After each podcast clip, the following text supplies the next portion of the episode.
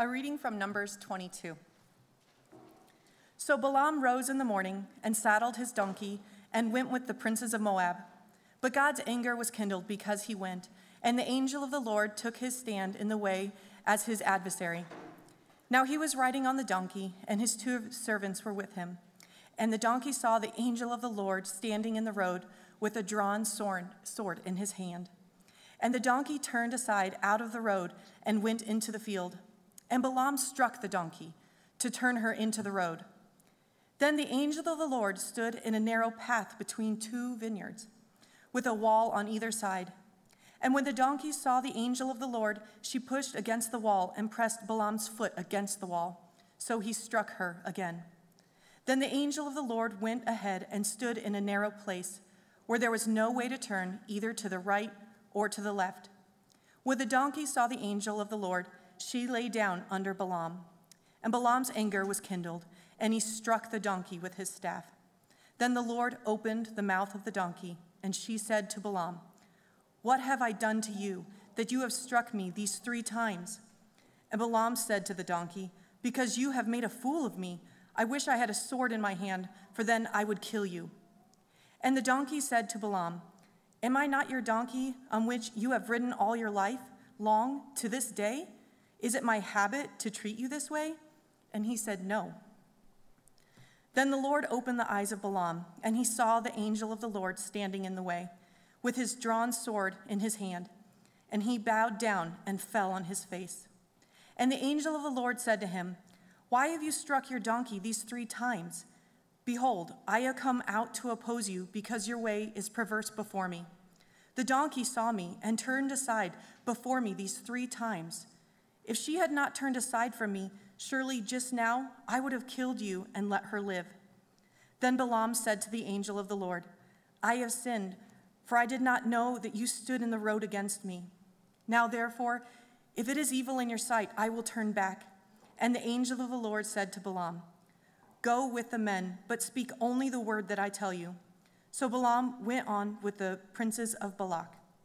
When Balak heard what Balaam had uh, that Balaam had come, he went out to meet him at the city of Moab, on the border formed by the Arnon, at the extremity of the border. And Balak said to Balaam, Did I not send to you to call you? Why did you not come to me? Am I not able to honor you? Balaam said to Balak, Behold, I have come to you. Have I now any power of my own to speak anything? The word that God puts in my mouth, that must I speak. Then Balaam went with Balak, and they came to Kiriath Huzoth. And Balak sacrificed oxen and sheep, and sent for Balaam and for the princes who were with him. And in the morning, Balak took Balaam and brought him up to Bamoth Baal, and from there he saw a fraction of the people. Together, the grass withers, the flower fades, but the word of our God will stand forever. Please remain standing just one more moment as we pray. Heavenly Father, thank you so much for your word. Give us eyes to see, to understand what your word says, to understand what it means for us. Lord, may the words of my mouth and the meditation of all of our hearts be pleasing in your sight. O oh God, our rock and our redeemer. Through Jesus Christ, amen. Please be seated.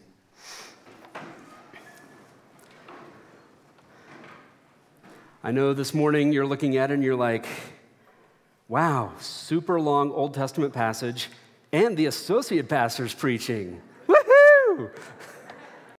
Banner day. But this is, um, this is actually a fascinating passage, and not just fascinating for the 10 year old boy in my brain that was like, oh, can we read the passage in the King James Version? Because if you're familiar with that, um, donkey is not how the word in Hebrew is rendered in the King James. It's another word that is an asset to the language, but is not one that we'll be using or repeating endlessly all the time through the sermon today. As tempting as that is for someone like me. You know me. I am just a walking dad joke encyclopedia. And so I'm going to refrain and not be asinine um, and do my best not to mention it. But humor is an, it's, is an interesting thing, isn't it? I mean, we're all thinking it. We're all like, you know, oh, he's going to say it, he's going to say it. We're all thinking it because humor is just this infectious thing. And this passage has a lot of humor in it. In fact, this passage, I would say, is satire. And satire is an interesting thing, isn't it?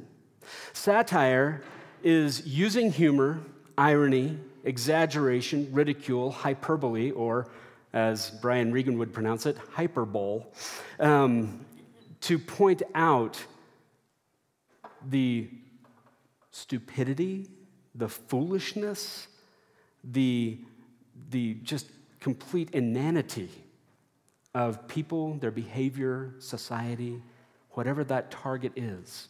And satire can be particularly cutting because many times it talks just about the foibles of the human condition, but also how that becomes the foibles of human systems. And so you see a lot of satire that takes aim at polite society or politics or any number of other things. And we're used to satire. Like, how many times in a week do you hear somebody reference a headline from The Onion? You know, it's, it's part of the fabric of our life. And many of us, just for comfort during the pandemic, were binge watching The Office until Peacock locked it away behind a paywall. No, thank you. And, you know, so we're used to satire being a regular part of our media diet for the most part. Uh, some people are better than me and avoid it because it can tend to skew your own sense of humor to a little more cynical side. So, what do we do when we run into a passage in the scriptures like Numbers 22 that reads like satire? I mean, think about it. There's really important stuff happening, really important stuff in the power and political dynamics of the land into which God's people are being led. And there's a lot going on.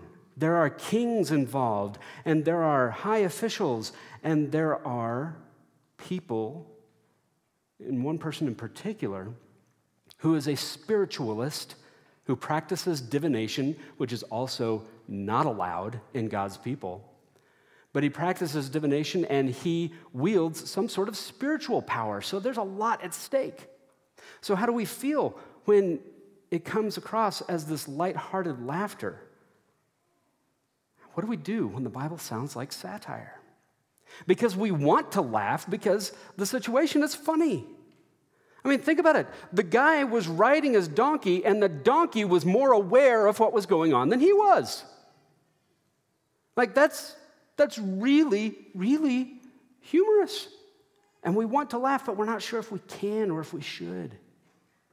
We or maybe we don't see the joke because we're so fixated on, well, okay, but how do I defend this passage and its integrity? And yet, if we don't see the joke, maybe we're not seeing what God has put there for us to see. It's also good to keep in mind that there are a lot of different genres of literature in the scriptures. So when we come to a passage in one of the books of Moses, we see this passage that reads like satire, and we just recognize that God sometimes uses comedy and satire in particular to get our attention so that we collectively, as we follow Him, will remember it together and remember to laugh at the places where He says it's funny. In other words, if you're reading this passage and you're thinking this is sort of like a sitcom, God is running the laugh track. And he's pushing the button so that the laughter explodes. And we, as the kids watching it and getting our senses of humor formed, are like, oh, dad said this is funny.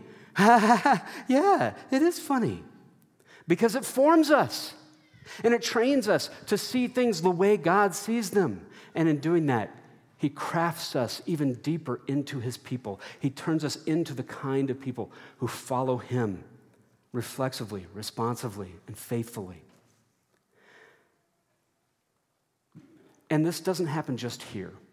Let's just remember for a moment the whole book of Esther doesn't mention God directly, but his fingerprints are all over it. And what do God's people do with that book? They read it together. They would read it together on the Feast of Purim. And they would read it together as this communal experience where everyone was to enjoy how wonderful it was that God protects his people from genocide through these hilarious means, through the unlikeliest of stories, where one of their own becomes Miss Persia and marries the king. Like, that kind of unlikely stuff doesn't happen. And that the very guy who is looking to kill all of the Jews and to hang Mordecai gets hung on the very gallows he sets up. It's hilarious, but it's dark. Because sometimes the subject matter, like genocide, or like we see in Numbers in chapter 22, we see a dynamic where the people of God are coming into a land where the people who are already there are saying, there's not going to be room enough for both. And they're ready to go to war. They're ready to pull out any stop. They're willing to pull any lever of power or influence they have to get rid of God's people. So there's a lot at stake. But what's interesting is the humor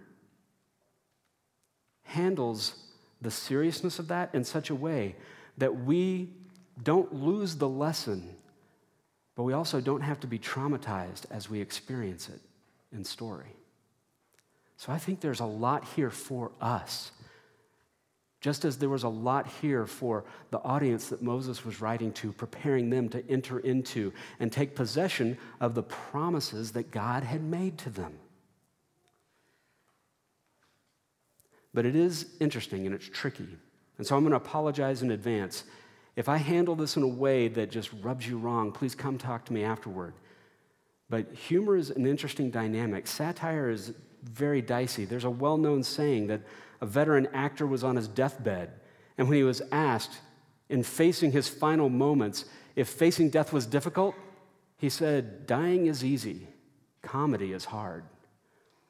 And so I want to be decently respectful, but also help bring out the humor of this so that we together are laughing along with our Father as He invites us into His perspective, as He invites us to see the incident from His point of view. And notice that Israel is not present in this story, but it's definitely in the context because God saw all of this happen and He thinks it's hilarious. So, what does God see? Because we're going to see three things as we go through this passage together. We're going to see what God sees, we're going to see what Balaam doesn't see, and we're going to see what God's people need to see. So, first, we see what God sees. What God sees is the powerful who are motivated by their greed. This passage opens up with Balaam and I have to give credit to um, Connie. She actually pronounced it uh, very appropriately according to the Semitic language. Um, but I am so stuck in my ways that I'm probably going to call him Balaam the rest of the sermon. But hopefully you'll understand Balaam and Balaam, same guy. Um, it's just me growing up in Texas, and I ain't going to kick that habit that easy. Um, and now I'm tempted to turn into Hank Hill for the remainder of the sermon. You know. I sell propane and propane accessories. Um, so we see in the opening of this, Balaam saddles his donkey and went with the princes of Moab.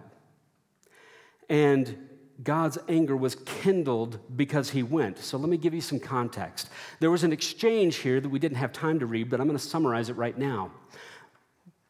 Balak went to Balaam and Balak was the, you know, the, the head honcho of all the Moabites in that area. And Balak comes to Balaam and says, You're a spiritual expert. Please put a curse on Israel because they might take our stuff. He basically says the land won't sustain a large number of people coming in like that. And we're here first. So we don't want them to take our stuff. Balaam, put a curse on them because you do spiritual stuff and it works. So do that for us. So God goes to, so God speaks to Balaam. And God says, Don't do it. Don't go. And so Balaam goes to Balak's people and says, Sorry, can't do it because, you know, God. And Balak sends his people back to Balaam and says, um, I don't think you heard me. I can honor you. And when he says honor you, he basically means, I can make you an offer you can't refuse because I'm going to give you so much money. And so now, Balaam says, All right, um, I already know what God said, but why don't you representatives from Balak, like, stay the night and we'll see what God says by the morning? Get this, he already knows what God has said. Don't do it, don't go. But Balaam goes to God again, and God answers him with what is basically fine, you're going to do what you're going to do anyway. Go on. But you're not going to speak a curse against my people. And so when you see him starting out on the way and God is angry with him, you're wondering, okay, is Balaam okay here? Because Balaam is like, you know, he's just like going, and God said, fine, go. Is he a good guy or a bad guy in this story? Is he doing what God wants him to do, or is he doing against what God wants him to do? It's not altogether clear. But what we find when we examine whether Balaam is actually good or bad in this story we see him actually in the context of what's happening. This is Balaam getting ready to get on his donkey, and he's happy, he's delighted because he's going to go and he feels like, well, you know, maybe God will change his mind and I'll be able to curse Israel, and then I am going to make so much money. So he's happy to get on his donkey and ride with the representatives from Balak. But God is angry with Balaam because Balaam is heading out with only himself on his mind. He's this spiritualist, this diviner, who is supposed to know how all the dynamics work, and yet He's ignoring the fact that the God who is not going to be betrayed and not going to be denied has told him, Don't do this. But he's going right up to the brink again because he sees that he has a profit to make. He's powerful and he's using his power to get more stuff. He's greedy. And as he's doing this, God is angry with him. And God puts all sorts of things in his path. But still, we're, we're, we're wondering is Balaam good here or is he bad? Well, it's pointing out, it's leaning toward he's a bad actor and he's a bad character. We find out later in chapter 31 of Numbers that he actually dies in an armed conflict. And then in Deuteronomy, the very next book in the Bible, in chapter 23, you hear this. As they're setting up the sanctuary and the place where God's people will come and meet with him, there are rules against certain individuals being in the assembly. And all the Moabites get name checked this way. In verse 3 No Ammonite or Moabite may enter the assembly of the Lord. Even to the tenth generation, none of them may enter the assembly of the Lord forever, because they did not meet you with bread and with water on the way when you came up out of Egypt and because they hired against you Balaam, the son of Beor from Pethor of Mesopotamia, to curse you. So we see that Balaam is being mentioned as this person who was really only out for his own gain and really only out to curse God's people, to oppose them. And this is consistent through many passages and on into the New Testament. In the New Testament, in 2 Peter, you have this 2 Peter 2, verse 15. Forsaking the right way, they have gone astray. Peter's telling them an example of those who are false prophets, who are out for their own gain. They have followed the way of Balaam, the son of Beor, who loved gain from wrongdoing, but was rebuked for his own transgression. A speechless donkey spoke with human voice and restrained the prophet's madness. The prophet's madness. So, Scripture is helping us understand what Scripture means. It's pointing out that the picture of, ba- of Balaam here is not of somebody who's this upright prophet of God. He is tapped into spiritual dynamics and spiritual powers, but not in a way that honors God, in a way that is trying to use its power to get more stuff for itself. And Peter's saying, This is not the way you want to be. In fact, Balaam got rebuked by his donkey saying, Dude! No. Don't you see how much trouble you're in? Balaam, Balaam is not a good guy here. He's not. That he's evil, he's perverse. And when you consider that his reputation is built on divination, strictly forbidden for God's people, he's not a saintly person. He's not the person to follow. He's not the hero of this story by any stretch. He represents those who will trade in power and influence however they may get it. And God puts his angel in the path of Balaam. He puts his angel in Balaam's path to prevent any curse from happening. And also, for our sake, to show us that God is not going to let that kind of thing happen to his people. He's not going to let that kind of power brokering damage the promises that he makes and his intentions for us. But it gets better. See, this is what, and he's letting us in on it. But now we need to consider what Balaam is not seeing because the angel of the Lord is put in his path. Remember that when angels show up, it's not, oh, how cute. It's always, don't kill me. People avert their eyes from angels. What do the angels have to say when they're saying, you know, we're about to, we're, we're going to be really soon in the Advent season, and we're going to hear all those passages again, and it's going to be so great. We're going to hear all the passages again of the announcement of Jesus' birth coming. And what do the angels say first? They don't start off with, Merry Christmas! They start off with, Do not be afraid. Because to see an angel manifested in front of you is frightening. This creature that only ever lives in the glorious presence of God has so much leftover glory spilling off of them that it frightens us because we know intrinsically, as limited beings that are sinful, that if we're unfiltered in the presence of God's glory, we're toast. And we don't have to be trained. We just know. We just respond to that glory showing up, and we're like, ah. And so the angels have to say, Do not be afraid. This angel isn't saying don't be afraid because Balaam needs to be afraid. But what happens? Nothing. Nothing. Balaam just keeps on trucking. He's riding his donkey and he keeps going. The angel has manifested. He's shown up and he's just riding his way. I mean, this is like those videos of people on their phones while they're riding a bike and they run right into a parked car. And you're like, how does that even happen? Well, it happens because you're not paying attention. It's like you're blind to it. And that is exactly what God wants us to see here. Is Balaam is blind to an angel manifested in his presence. He's riding his, his donkey and he's not looking. And so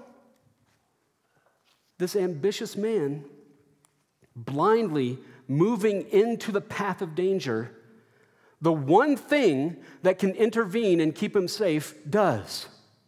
And it's his donkey. His donkey moves him off the road. And what does Balaam do? Get back on the road. Now, donkeys are hard to move if they're unmotivated or if they're motivated against what you want. I don't know if you're aware of this. Donkeys have a reputation.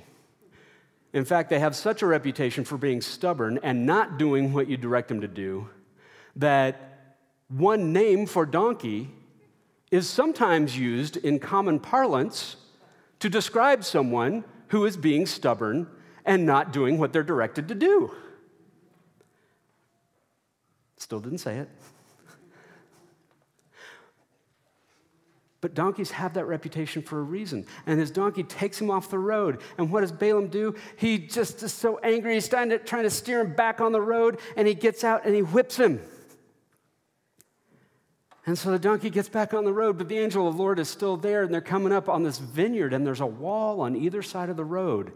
And the wall is there to keep people from just wandering into the vineyard, and it's to protect the road and have a throughway through the vineyard, and it's all very good. And the angel of the Lord is standing there right smack in the middle of the road, and the donkey's like, I, I can't, I can't, I can't, I can't, I can't. And so he just goes up to the wall, as close to the wall as he can.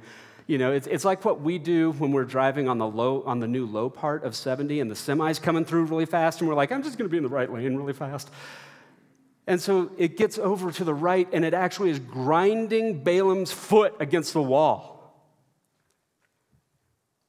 And Balaam just gets angry. And he's like, You dumb donkey. And he's just beating him.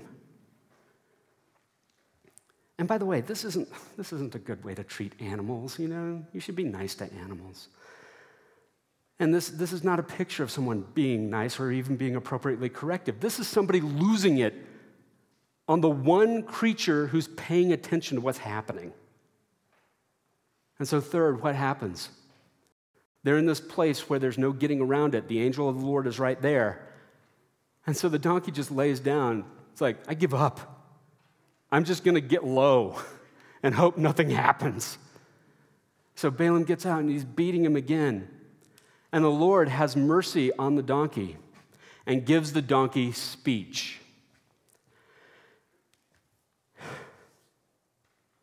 Is this the usual kind of thing? Like, donkeys don't talk. Our animals don't talk. They do communicate to us in different ways, but I don't think that this is a mournful uh, set of donkey eyes looking up at Balaam like, hey, you want to check that out, maybe? You know, like my dog will communicate to me that she wants to be petted by slowly scratching the skin off my forearm. But Balaam's donkey is talking with the speech of people and is saying, dude, come on. Is this, is, this, is this how you treat me? Is this how we are? Haven't I ever taken you everywhere you've needed to go your whole life? Would you pay attention? Pay attention. So the donkey speaks. The donkey speaks, and what are we supposed to get from this? What we're supposed to get is it is so hilarious that Balaam is so blind to what God is doing right in front of him. It's not just that he can't see, it's that he's refusing to see. He's unable to register what God is doing right in front of him. And when we see the donkey speaking to him, what should be happening in us is this is so ridiculous. I don't even know how to register it. This is Michael Scott following the instructions of the GPS into a lake. This is so ridiculous. This is so impossibly wrong-headed. And we're supposed to be in on the joke with God because God is pointing out how hilarious it is to Him when anyone tries to invoke power over His power. It's not the fake laughter of somebody who's trying not to be intimidated. It's God actually being very, very kind and condescending and saying, Oh, that's, that's hilarious, isn't it? How dare someone try and subvert my blessing on my people? I'm not having it. And look at how ridiculous it is when somebody tries. It's ridiculous. But Balaam can't look up because he has to have his eyes opened. I mean, do you see in the passage where that takes place? It's just so beautiful. Verse 31 Then the Lord opened the eyes of Balaam, and he saw the angel of the Lord standing in the way with his drawn sword in his hand. And he bowed down and fell on his face. And the angel of the Lord said to him, Why have you struck your donkey these three times? Behold, I have come out to oppose you because your way is perverse before me. The donkey saw me and turned aside before me these three times. If she had not turned aside from me, surely just now I would have killed you and let her live. See how the tables turn? Balaam is so angry at his donkey that he's ready, he, like he's, he's beating her with his whip, and he says, I wish I had a sword, I would kill you. And now the tables turned, and the angel of the Lord says, She did right. I should have killed you. And he's t- completely humbled, completely humbled and made to see what he refused to see earlier. And sometimes the lesson we need to take from that is to realize that only the Lord can open our eyes at times to what He's doing in our lives, to how He's working in us, to what kind of danger awaits us. And also, He's the only one who can open others' eyes. You may feel like I just need to reason people into following Jesus' ways. I just need to, I, I, I just need to like keep inviting them until they're sick of it and just come out of guilt. But the reality is, sometimes God alone is able to open their eyes to what He's doing in their lives. And as we conclude this, this passage, as we continue to look at this passage, what we're going to see is what God's people need to see. That God's blessings are on his people, and there's no, there's no situation that can change that. No plot of hell, no scheme of man can ever pluck me from his hand. That, that theme in that hymn is what this passage is concluding with. Because the rest of the story shows us the picture of how things really are. Balaam continues on and meets Balak. And what does Balak do? Balak hounds him for being late. Think about it. Balaam just got schooled, seriously, by the Lord for hounding his donkey, who ultimately was right. And then you have Balak saying, Where have you been? But Balaam shows up, and Balaam ends up speaking blessings over Israel, not curses, declaring that they are blessed by Yahweh and no curse will be effective on them. In chapter 23, just a couple of, just a couple of quick examples. In chapter 23, verse 8, you hear, But the Lord your God would not listen to Balaam. Instead, the Lord your God turned the curse into a blessing for you because the Lord your God loved you. Wow. And you see this, this, these passages. Sorry, I just wrote out of, read out of Deuteronomy. That was my bad. Um, my little flipping, but we'll get to that in just a moment because it is important. But in chapter 23 of Numbers, you have verse 8 How can I curse whom God has not cursed? How can I denounce whom the Lord has not denounced? Later on, verse 19 God is not a man that he should lie, or a son of man that he should change his mind. Has he said, and will he not do it? Or has he spoken and he will not fulfill it? Behold, I received a command to bless. He has blessed, and I cannot revoke it. Chapter 24, verse 9, just the second part. Blessed are those who bless you, and cursed are those who curse you. And later on, he kind of tells his own story in the final oracle that he speaks.